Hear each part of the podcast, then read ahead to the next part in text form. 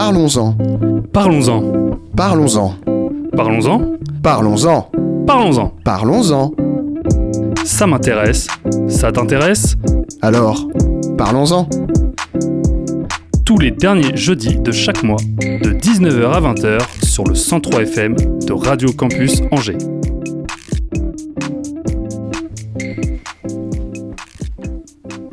Salut à toutes et à tous et bienvenue aujourd'hui dans l'émission Parlons-en. Nous sommes le 28 décembre et il est 19h sur les bonnes ondes de Radio Campus. Les vacances d'hiver sont commencées et on espère que vous en profitez bien. Après des mois bien mouvementés, il faut s'avouer qu'en fin d'année, un peu de repos n'est pas de refus. Ou presque. Car qui dit décembre dit fête de fin d'année. Et entre le réveillon de Noël, les cadeaux il y a trois jours et la nouvelle année qui s'annonce, le temps file et on court un peu partout. Alors, c'est à cette période de temps, un peu exaltante, qu'on vous invite à rester avec nous ce soir sur le 103 FM en attendant de reprendre la fête de plus belle. Et aujourd'hui, au programme, il y aura de l'actu santé, mais on parlera tout aussi bien de bien-être animal ou encore de cinéma. En effet, Lali sera la première à prendre le micro pour s'emparer d'un sujet de l'actualité angevine, la maison de santé, un lieu de santé, de soins, dont il est question en ce moment, et on va en parler dans quelques instants seulement. Ce sera ensuite au tour de Louise de nous parler animaux et sensibilisation, puisqu'on discutera du refuge de l'Arche, situé en Mayenne, pour comprendre ses valeurs et ses actions. Puis, je passerai le micro à Marie pour qu'elle nous en dise plus sur cette grande fête qu'est Noël. Enfin, nous serons avec Zoé pour qu'elle nous présente ses coups de cœur. Petite rétrospective dans le monde du cinéma, elle nous partagera ses films favoris découverts en cette année 2023. C'est parti, bonne écoute Parlons-en, de 19h à 20h sur Radio Campus Angers. On passe sans plus attendre à notre première chronique. Lali, tu as décidé d'attirer notre attention sur un sujet crucial en ce moment à Angers, et plus précisément dans le quartier des Hauts de Saint-Aubin. Tu vas nous parler de la maison de santé pluriprofessionnelle, une institution qui, depuis son ouverture en 2013, joue un rôle pivot dans les quotidiens. Et pourtant, c'est un lieu qui aujourd'hui est menacé de fermeture d'ici fin 2024. Oui, tout à fait. Conçu en 2013 par un partenariat entre 26 professionnels de santé et la ville d'Angers, il s'agissait d'une des premières maisons de santé pluriprofessionnelles installées en milieu urbain. Elle visait à répondre aux enjeux de santé publique en utilisant euh, la prévention et en favorisant l'accès aux soins dans un quartier prioritaire de la politique de la ville. Elle s'est rapidement imposée comme un lieu essentiel pour la santé et le bien-être des résidents. Avec une équipe de professionnels dévoués, allant des médecins généralistes aux infirmières, en passant aussi par divers spécialistes, elle a su répondre aux besoins variaux des euh, médicaux. D'ailleurs, elle ne s'est mise pas qu'à soigner, elle est devenue un réel centre d'éducation sanitaire, de prévention des maladies et de promotion de modes de vie sains. Et comment a-t-elle évolué dans les années suivantes? Poursuivant dans cette dynamique, les professionnels de la maison de santé ont été sélectionnés en 2022 pour participer à un projet expérimental national de maison de santé pluriprofessionnelle participative. C'est le projet SECPA. Le but de ce projet est notamment de faciliter le parcours des soins des patients en situation de précarité, notamment avec l'aide d'une médiatrice en santé et d'une accueillante en santé sociale. Elle remettait les patients au centre de leur parcours de santé en les soutenant dans diverses démarches pardon, afin d'améliorer leurs soins et leur accès aux soins. Ce projet doit permettre, en clair, de lutter contre les inégalités sociales de santé. Mais selon toi, quelle est la valeur d'une maison de santé? Pourquoi as-tu décidé d'aborder ce sujet? Eh bien, la maison de santé n'est pas seulement un lieu de soins, elle est un pilier de la vie sociale et un acteur clé dans la prévention des maladies. Ainsi, il est évident que son rôle dépasse largement la fourniture de soins médicaux. Elle est un centre communautaire, un lieu de rassemblement, d'éducation. Elle permet aux habitants du quartier de bénéficier de soins variés à proximité et en particulier pour les patients ne pouvant se déplacer bien loin ou encore ceux en situation de précarité. S'il me paraît primordial d'en parler, c'est parce qu'aujourd'hui son avenir est mis en jeu. En effet, le premier des défis auxquels elle doit faire face est la récente fin du partenariat avec la ville d'Angers. Ce partenariat a longtemps été la pierre angulaire du fonctionnement du succès de la maison de santé, et son arrêt pose de sérieuses questions sur la viabilité financière et opérationnelle de l'établissement, ce qui pourrait affecter la qualité et la continuité des soins. Un autre défi majeur, c'est l'augmentation significative du loyer et la modification des accords de financement. Ces changements ont un impact direct sur la gestion financière de la maison de santé. Ce rapport est terrible et on se rend rapidement compte qu'il n'est pas seulement question des professionnels de santé, mais bien d'un enjeu plus large qui va troubler et affecter tout le quartier. Oui, toute la population du quartier s'en verrait affectée. La possibilité de voir réduire l'accès aux services de santé essentiels est une source de préoccupation pour de nombreux habitants, en particulier pour ceux qui dépendent fortement de la maison de santé pour leurs soins médicaux, que ce soit par proximité ou par spécialisation. Ce sont entre 5 000 et 6 000 patients qui se soignent ici, dont 33% sont bénéficiaires de la complémentaire santé solidaire, mais également pour ceux, euh, les commerces en fait, les pharmacies qui se situent en face, qui vont aussi, eux, subir financièrement les conséquences de la possible fermeture de la maison de santé. En réponse à ces défis, la direction et le personnel de la maison de santé ne restent pas inactifs. Ils explorent activement de nouvelles stratégies pour assurer la survie de l'établissement. Ces stratégies incluent la recherche de nouvelles sources de financement, donc la recherche de nouveaux locaux plus abordables, la réorganisation de services et peut-être même la réduction de certaines offres. De plus, un appel renouvelé au soutien de la communauté et des autorités locales serait essentiel.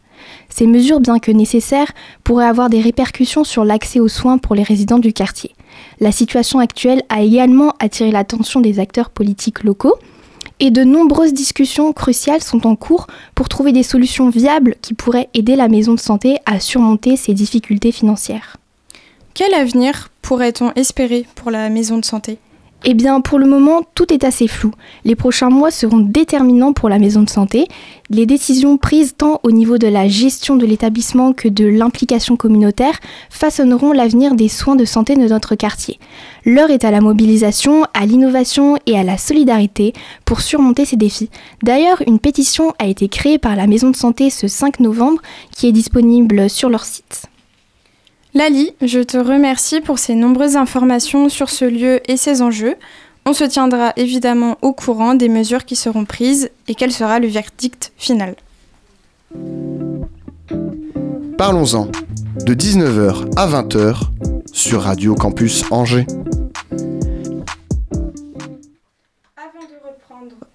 Avant de reprendre l'émission avec la seconde intervention, nous allons vous laisser quelques minutes c'est la pause musicale. Restez connectés avec Parlons-en sur Radio Campus Angers.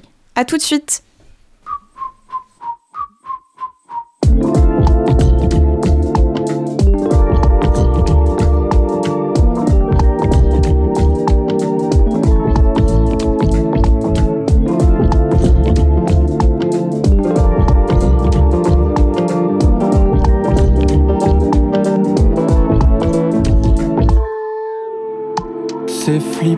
te croiser là. Dans la foule et dans la joie.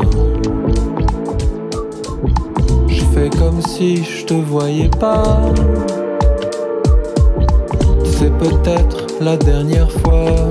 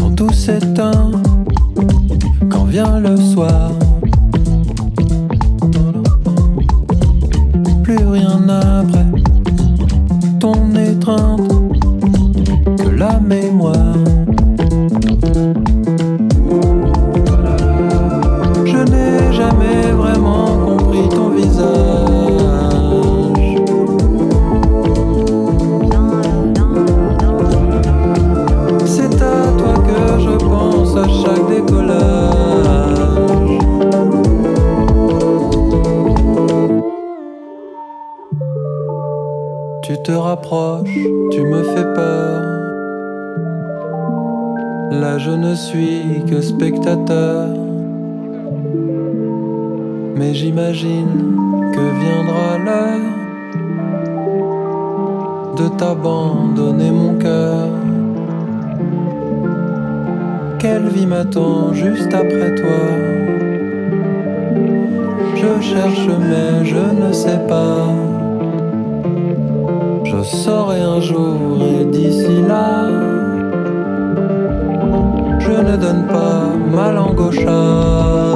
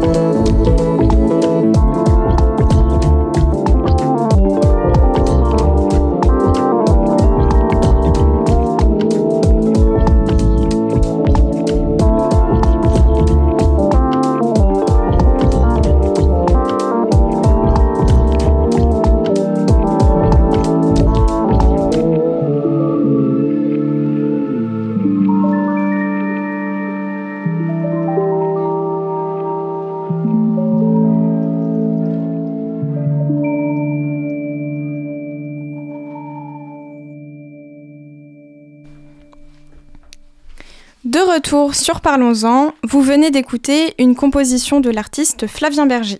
Ce soir, je suis en charge de la programmation musicale et pour ce premier temps de musique, j'ai choisi le morceau D'ici là.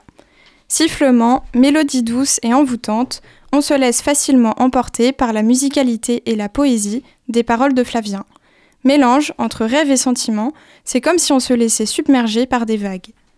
D'ailleurs, petite anecdote sur l'artiste que je place ici, son merch, c'est des savons, et il s'appelle Flavien, alors ce sont même des flavons. Donc euh, voilà, c'est aussi, simple que ça. Enfin, euh, comme il le dit lui-même, c'est un objet éphémère, donc c'est d'autant plus précieux et symbolique de la part d'une personnalité qu'on apprécie. Parlons-en, de 19h à 20h sur Radio Campus Angers. Allez, on reprend dès maintenant. Louise, euh, je vais te laisser la parole puisque tu tenais, à nous tu tenais à nous partager un lieu qui est assez spécial pour toi, il me semble. Il s'agit du refuge de l'Arche, un espace situé à Château-Gontier, en Mayenne. Quel est cet endroit et d'où tient-il son origine? Oui, eh bien, comme son nom l'indique, c'est un refuge qui a pour mission de sauver, d'accueillir et de soigner des animaux sauvages abîmés par la vie. L'histoire de ce refuge commence en 1968 au bord de la Mayenne où quatre jeunes hommes sauvent un cormoran, c'est un oiseau sauvage. Donc de ce sauvetage naît l'idée de fabriquer nichoirs et mangeoires au bord de la rivière. 50 ans plus tard, la simple idée de nichoir s'est développée pour former le refuge de l'Arche tel qu'on le connaît. Peux-tu nous en dire plus sur ce refuge et sur ses pensionnaires? Le refuge de l'Arche accueille plus d'un millier d'animaux, dont 120 espèces différentes, dont 70 espèces d'oiseaux, 45 espèces de mammifères et 5 espèces de reptiles.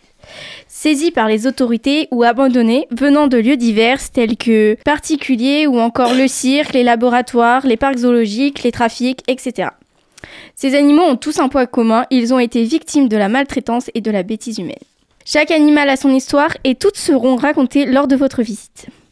Ce qui m'a personnellement touché, c'est de voir l'impact de l'homme sur ces animaux sauvages qui, ne pourront plus être relâchés dans leur milieu naturel et finiront leurs heures dans ce refuge après un parcours de vie chaotique. Le but de ce refuge n'est donc en aucun cas d'échanger, d'acheter ces animaux ou encore de les sélectionner pour une éve- éventuelle reproduction, car quasiment la totalité de ces pensionnaires sont stérilisés, notamment les babouins, et ce refuge a pour but de leur donner la, vie de fin, la, vi- leur- la fin de vie pardon, qu'ils méritent. Et donc, tu as pu avoir euh, l'occasion d'y aller, de découvrir ce lieu. Qu'est-ce que tu retiens de cette visite? Qu'est-ce que tu as le plus apprécié? Ce que j'ai aimé lors de ma visite, c'est déjà le concept de cette euh, association, étant sensible à la cause animale. J'ai beaucoup apprécié avant la visite la petite exposition sur l'histoire du refuge et de ses pensionnaires. J'ai également, euh, j'ai également aimé les animations des soigneurs, où l'on pouvait observer leur travail et échanger avec eux. Pour ma part, nous avons échangé avec euh, un soigneur sur les babouins du, refuge. De cela, nous avons appris les causes de leur venue, leur comportement en collectivité, au refuge, mais également leur vie, mais également de leur vie sauvage. Et euh, petite anecdote euh, sur euh, les petits babouins. Le monsieur nous parlait de, des babouins et c'était très très intéressant, sauf que derrière, il y avait les babouins. Bah, en fait, les babouins, pour, pour exprimer leurs leurs sentiments, leur joie et enfin même leur colère, ils se ils s'accouplent entre eux, mais que ça peut être même euh, genre des, des, des, femelles, des mâles entre eux, des, des, cousins, cousines. Et du coup, bah, le monsieur nous parlait, mais c'était super intéressant. Mais derrière, en fait, t'avais les babouins qui, qui se qui se reproduisaient. C'était, enfin, c'était, enfin, ils se reproduisaient pas, mais voilà, c'était un peu, euh, un peu perturbant. Bref, euh, donc pour ma part, donc aussi, j'ai bien vu l'engagement de ces professionnels pour le bien-être de ces animaux traumatisés et ça m'a énormément touchée. Et les, infrastructures, sont assez correctes euh, pour, euh, pour leur budget car oui, le refuge vit de dons, notamment vos billets de visite ou la boutique de souvenirs dont tous euh, vos achats contribuent au fonctionnement de l'association. Pour quelles raisons as-tu décidé de consacrer ta chronique au refuge de l'Arche? Qu'est-ce qui te touche tout particulièrement? J'ai voulu présenter le refuge de l'Arche euh, car, comme vous l'aurez compris, euh, la cause animale me touche, mais surtout, je voulais vous faire part des difficultés du refuge. En effet, le refuge de l'Arche est dans une situation économique difficile en raison de l'inflation. Leur budget électricité dépasse celui consacré à l'alimentation des milliers d'animaux occupant les lieux. À cela, s'ajoutent les 200 000 euros que le, les 200 000 euros, pardon, euh, que le refuge consacre au centre de sauvegarde de la faune locale, euh, de la faune sauvage locale Valentine et Jacques Perrin, qui ne pourrait pas accueillir les animaux de la faune sauvage locale s'il n'était pas auto-financé à 90% par le refuge de l'Arche et malheureusement confronté aux difficultés d'assurer le bon fonctionnement du centre. Ils sont contraints de suspendre temporairement l'accueil de ces animaux pour une durée indéterminée. C'est pour toutes ces raisons qu'ils ont besoin de vous et qu'ils ont lancé l'opération 1 euro par Mayennais pour aider et soutenir les refuges de l'Arche. Accessible à, du plus petit accessible tous, du plus petit, porte-monnaie au plus important, des particuliers aux entreprises. Si chaque Mayennais donnait 1 euro, ce serait plus de 306 000 euros de récolte et cela permettrait de poursuivre les actions de protection, affirme le refuge. Bien sûr, tout le monde peut contribuer, on n'est pas obligé d'être mayennais. Pour les dons, on peut venir euh, de France et même habiter à l'autre bout de la planète et vouloir aussi poser sa pierre à l'édifice. Pour participer, c'est simple, vous pouvez faire un don en ligne sur le site internet du refuge et pour les Mayennais, il est possible de déposer euh, une pièce dans les magasins participant à l'opération. L'histoire de refuge de l'Arche a commencé il y a bientôt 50 ans. C'est la raison pour laquelle ils veulent pouvoir compter sur votre générosité pour écrire les 50 prochaines années. Donc n'hésitez pas à partager l'opération autour de vous. Je vais reprendre les mots de Jean-Marc Mulon, directeur du refuge depuis 2022. Il n'y aura pas de petits dons, il n'y aura, aura qu'une magnifique réussite à la clé de tout ça. Alors j'espère que mon intervention vous aura fait prendre conscience de l'impact de l'homme sur la faune sauvage, mais pas seulement. Nos animaux de compagnie sont aussi victimes d'abandon et de maltraitance. C'est-à-dire, est-ce que tu aurais des chiffres à nous donner? Oui, l'été 2023 fut à nouveau catastrophique dans les refuges de France, avec 16 498 animaux abandonnés entre le 1er mai et le 31 août 2023, chiffre affirmé par la Société protectrice des animaux, la SPA. Pourtant, la, plupart de ces abandons auraient pu être évités grâce à l'adoption responsable et réfléchie. Une adoption d'un animal ne doit jamais être une décision, doit être une décision prise à la légère. Adopter, c'est adapter son mode de vie et ses besoins à l'animal. Alors soyez responsable et privilégiez l'adoption dans les refuges.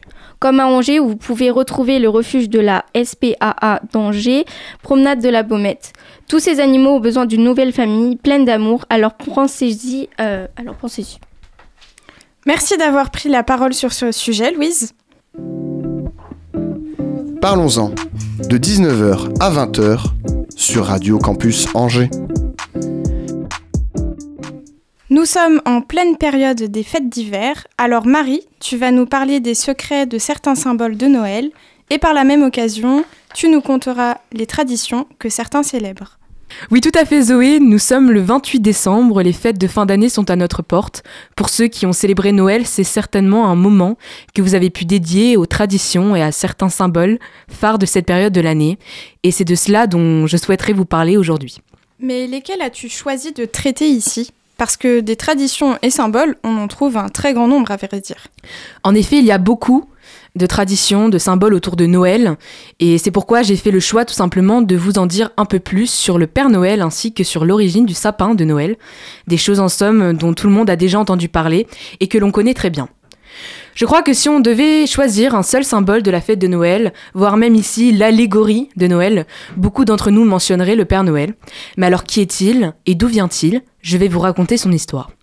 Au IIIe siècle, après Jésus-Christ, le Père Noël s'appelle Nicolas. Il vit dans la région de Myre, en Turquie, et on dit de lui qu'il est très généreux. En effet, Nicolas a hérité d'une très grosse somme d'argent qu'il redistribue à ceux qui en ont le plus besoin, notamment les plus jeunes. De plus, la légende raconte qu'il aurait des pouvoirs surnaturels. C'est ainsi qu'il aurait ressuscité trois enfants découpés en morceaux par un boucher. Nicolas meurt en 343, mais son symbole continue à vivre à travers la légende du Saint Nicolas, le protecteur des enfants. Par la suite, son mythe se répand dans toute l'Europe. Il est souvent représenté comme un évêque avec des vêtements rouges et blancs. Et tous les 6 décembre, lors de la fête en son honneur, le Saint Nicolas euh, des cadeaux sont distribués aux enfants. Et c'est au XVIIe siècle que les colons néerlandais, voguant alors vers le nord américain, amènent à bord de leur voilier pardon, la légende du Saint-Nicolas. Il sera renommé Santa Claus par les Anglais, déjà présents sur les terres américaines. C'est d'ailleurs à ce moment-là que le jour de la Sainte Nicolas va être associé à la naissance du petit Jésus, le 24 décembre, ce qui explique le fait que la livraison de cadeaux soit décalée à cette date. Jusque-là, la fête se déroulait le 6 décembre, rappelez-vous. Toujours est-il que la représentation de Saint Nicolas ne change pas. Il faut attendre le 19e siècle pour que s'opèrent quelques évolutions, notamment vestimentaires. Il quitte en effet sa tenue religieuse. D'abord représenté comme un vieillard de petite taille portant un long manteau rouge, il prend taille humaine au début du 20e siècle. À partir de là, est dessiné il pardon, est dessiné euh, avec une longue barbe blanche, un bonnet, des bottes noires et une tenue toujours rouge et blanche. Comme tout bon produit américain, Santa Claus envahit l'Europe après la Seconde Guerre mondiale. Sa figure chaleureuse remplace très vite les anciens rites de Noël. Il s'installe dans la culture populaire et aujourd'hui, on peut dire qu'un Noël sans Père Noël, ce n'est pas un vrai Noël. Tu voulais ensuite nous parler d'un autre emblème de Noël qui est devenu tradition avec le temps, le sapin. Donc oui, bon nombre d'entre nous ont déjà pu décorer le sapin de Noël euh, au début du mois de décembre. Pour ma part, j'en garde d'ailleurs de très très bons souvenirs. Pour entrer dans les grandes lignes, la tradition du sapin de Noël est due aux païens. Elle est apparue entre 2000 et 1200 avant Jésus-Christ pour célébrer le jour le plus court de l'année. Le solstice d'hiver. À cette époque, les païens décoraient un épicéa, c'est le symbole de la vie, avec des offrandes destinées aux dieux. C'est en 354, après que l'Église ait fixé la date de naissance du Christ, que la tradition autour de cet arbre est associée à Noël. Bien plus tard, au 7e siècle, il est décidé que l'arbre de l'enfant Jésus devra être un sapin. En effet, sa forme en triangle représenterait la Trinité, au nom du Père, du Fils, du Saint-Esprit. Voilà connaissez. En 1521, c'est en Alsace qu'on fait véritablement état d'un arbre, d'un arbre de Noël, et c'est l'épouse de Louis XV qui fait installer pour la première fois le sapin en 1738 à Versailles. Cette tradition a finalement été mondialement partagée à partir du 19e siècle. Il est aujourd'hui rare de célébrer Noël sans sapin, et cela quelle que soit sa forme. Merci Marie pour cette chronique historique qui nous permet de connaître l'histoire de cette si célèbre fête. Parlons-en, de 19h à 20h sur Radio Campus Angers. Il est temps de faire la petite pause musicale. On revient à vous dans un instant. Bonne écoute sur les ondes du 103 FM.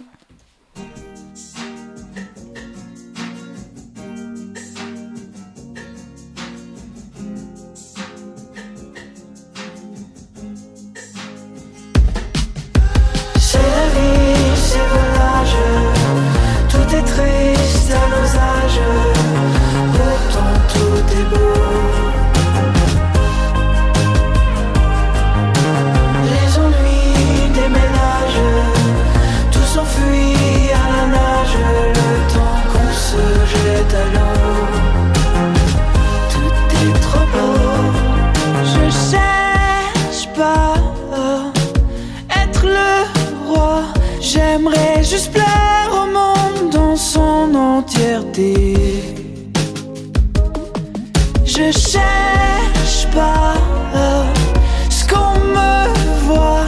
J'aimerais juste bien que tout le monde sache que je suis là. Regardez-moi bien, dites-moi que tout est serein, que je suis bon, que tout est bon. Approche-toi vers moi, j'ai besoin de tes deux bras, d'attention, même sans raison.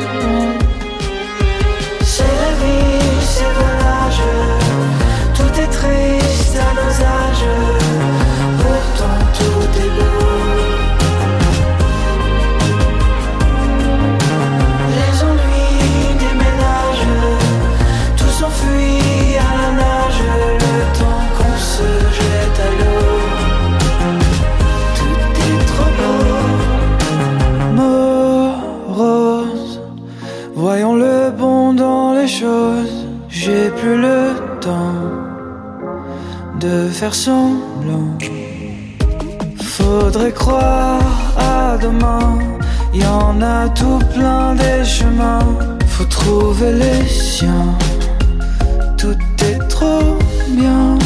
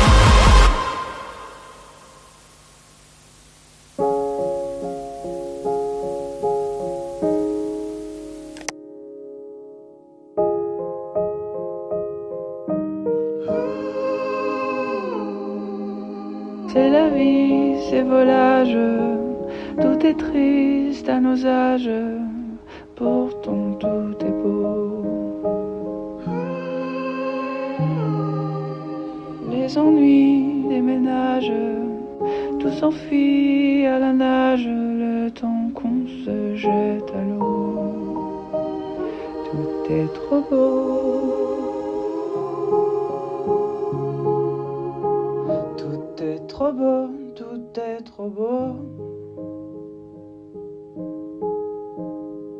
Vous êtes toujours sur Radio Campus Angers avec notre émission Parlons-en. Ce que vous venez d'écouter, c'est le son Tout est trop beau, interprété par le comédien et chanteur Maxence. On y retrouve la présence de la mélodie, qui sous ses airs pop et emplis d'optimisme, laisse finalement une grande place à la voix. Les paroles traduisent un message à la fois de solitude et de mélancolie, mais aussi d'espoir. Mais surtout, Maxence nous invite à voir le bon dans les choses, car tout peut être beau. Parlons-en, de 19h à 20h sur Radio Campus Angers. Nous arrivons ici à un autre temps fort de l'émission, puisque c'est désormais à Zoé que je laisse la parole pour parler culture. Elle va clôtu- clôturer comme il faut 2023 avec quatre recommandations de films qui ont marqué son année. Bonsoir Zoé. Salut Zoé, salut à tous. On le sait, la fin d'année arrive, donc j'ai voulu faire un bilan de cette année 2023 qui s'achève. Mais je me suis demandé quel angle adopter. J'aurais pu parler de politique, avec les manifestations sur le, 40 sur le 49.3 par exemple, de musique, de sport, avec les différentes Coupes du Monde de foot, de rugby ou de hand, mais finalement j'ai décidé d'aborder cette année du point de vue du cinéma en vous conseillant quatre films plus ou moins récents que j'ai découverts en 2023. Ils sont très différents dans le style, mais je les ai tous beaucoup appréciés et je vous les conseille. Eh bien, on prépare le popcorn. Et nous commençons ta sélection avec un retour dans les années 2000. Tu vas nous parler d'un film d'action. Oui, on va se tourner vers l'année 2004 pour découvrir Man on Fire de Tony Scott. Le Mexique entier est sous l'emprise de l'Hermandad, un groupe criminel spécialisé dans le kidnapping. John Creasy, un ancien agent de la CIA, rongé par ses souvenirs et par l'alcool, va être engagé par un riche Mexicain, Samuel Ramos, pour servir de bodyguard, donc de garde du corps, à sa fille, la petite Pita. Malgré son cœur abîmé, il s'attache à la fillette et jure de la protéger. Malheureusement, celle-ci est kidnappée et Creasy laissé pour mort. Dès son réveil, il décide de se venger à sa manière, c'est-à-dire en tuant tous ceux qui se dressent sur son passage, tout simplement. J'ai trouvé ce film particulièrement impressionnant et haletant du fait de sa violence. Brutal autant qu'émouvant, il est aussi magnifiquement réalisé par le metteur en scène du premier Top Gun, avec des effets de ralenti, d'accéléré, d'arrêt sur image, de changement de couleur, et tout ça accompagné par une bande son originale qui alimente euh, l'ambiance étouffante du film. Les rôles principaux étaient interprétés par Denzel Washington et Dakota Fanning. Ce sont de grands acteurs hollywoodiens qui ont joué à nouveau ensemble cette année, non? Oui, c'est ça, ils se sont retrouvés pour Equal- Equalizer 3, et en 2004, malgré son jeune âge, la très jeune actrice est parfaite dans le rôle de cette fillette pleine de curiosité, tandis que Denzel Washington interprète le rôle d'un homme sombre et animé par la vengeance. Euh, je conseille ce film aux amateurs euh, de thrillers, de films d'action, et que la vue du sang n'effraie pas trop, car l'hémoglobine ce n'est pas ce qui manque dans Man on Fire. Et j'ai l'impression que tu changes de registre pour le film suivant. Ah oui, je vais totalement changer d'ambiance pour euh, vous présenter un film français qui est sorti en 2001 euh, et qui porte à l'écran le duo d'humoristes Eric et Ramsey. Ça s'appelle La Tour Montparnasse infer- infernale. Ce film, il est désormais assez culte et connu pour son humour complètement idiot, faut l'avouer. Il s'agit de l'histoire de deux laveurs de carreaux de la Tour Montparnasse qui assistent à une prise d'otage et décident d'intervenir. En effet, euh, l'un d'entre eux prend des, cours de force pure et pense avoir développé une puissance de culturiste, et l'autre, il est fou amoureux d'une secrétaire de la tour qui est impliquée dans la prise d'otage. Cette comédie, elle parodie certains moments issus de films très sérieux comme Matrix, Speed, Le jeu de la mort et surtout Piège de cristal, principale inspiration du réalisateur Claude Nemes. En fait, ce film, il est assez clivant parce qu'il y a certaines personnes qui apprécient l'humour loufoque et franchement un peu nul des deux personnages principaux, jusqu'à utiliser certaines références dans la vie quotidienne, tandis que d'autres restent vraiment indifférents à ça et ressentent une certaine gêne devant tant de bêtises. Et c'est peut-être un peu honteux, mais moi je fais partie de la première catégorie. Oui, je l'avoue, ce film, il m'a fait beaucoup rire, euh, bien qu'il soit sans qu'une tête. En fait, c'est justement pour ça que je voulais le conseiller à tous. On passe au troisième film peut-être? Oui, on enchaîne avec un film sorti cette année, L'amour et les forêts, une adaptation du roman éponyme d'Eric Reinhardt, euh, réalisé par Valérie Donzelli avec Virginie Efira dans le rôle de Blanche. Euh, Blanche, c'est une femme assez réservée qui est institutrice et qui va rencontrer Grégoire. Euh, aimant, beau, doux. En fait, il lui semble si parfait qu'ils vont pas tarder à s'installer ensemble, puis à déménager loin de la famille de Blanche, passant de sa Normandie natale à un village au milieu des forêts, d'où le titre du film. Et petit à petit, l'idylle, elle va se transformer en cauchemar parce que le mari idéal, il devient de plus en plus possessif et manipulateur au point d'être inquiétant. Donc ce film, c'est une plongée dans l'histoire traumatisante d'une femme qui est sous l'emprise d'un pervers narcissique qui paraît si élégant et fréquentable au premier abord.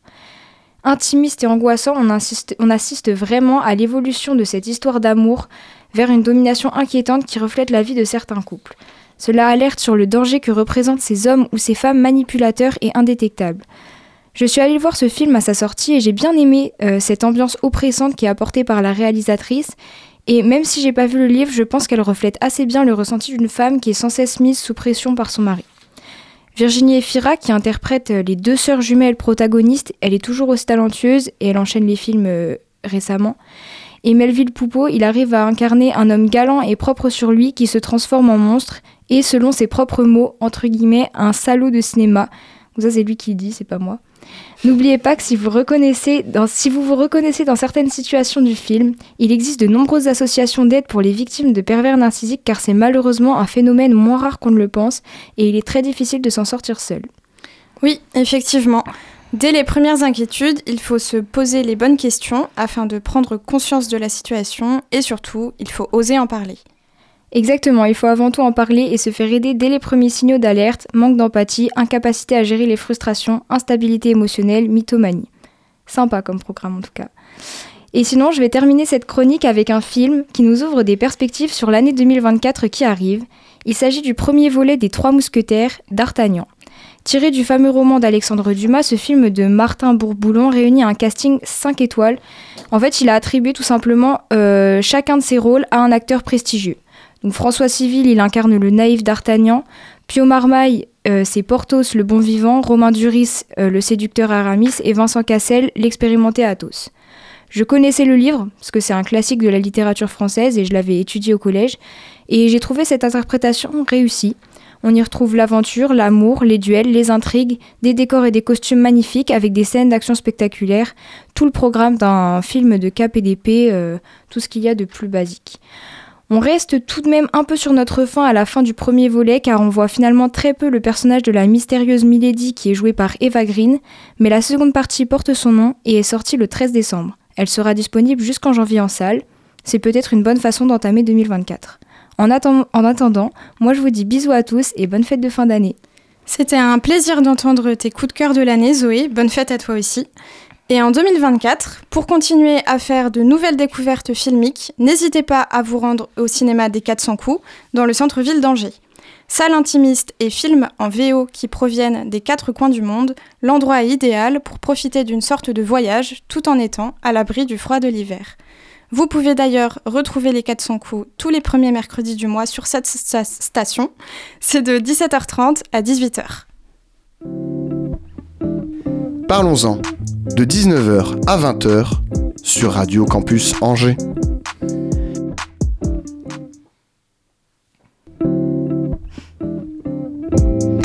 Et voilà, c'est déjà la fin de l'émission. On vous souhaite évidemment à tous et toutes un bon premier de l'an et plein de bonnes choses pour l'année qui arrive. En attendant, merci de votre écoute. On se quitte avec une musique intitulée Ses rêves par Miel de Montagne et on se retrouvera en 2024 dans un mois pour une prochaine émission. C'était Parlons-en sur Radio Campus Angers.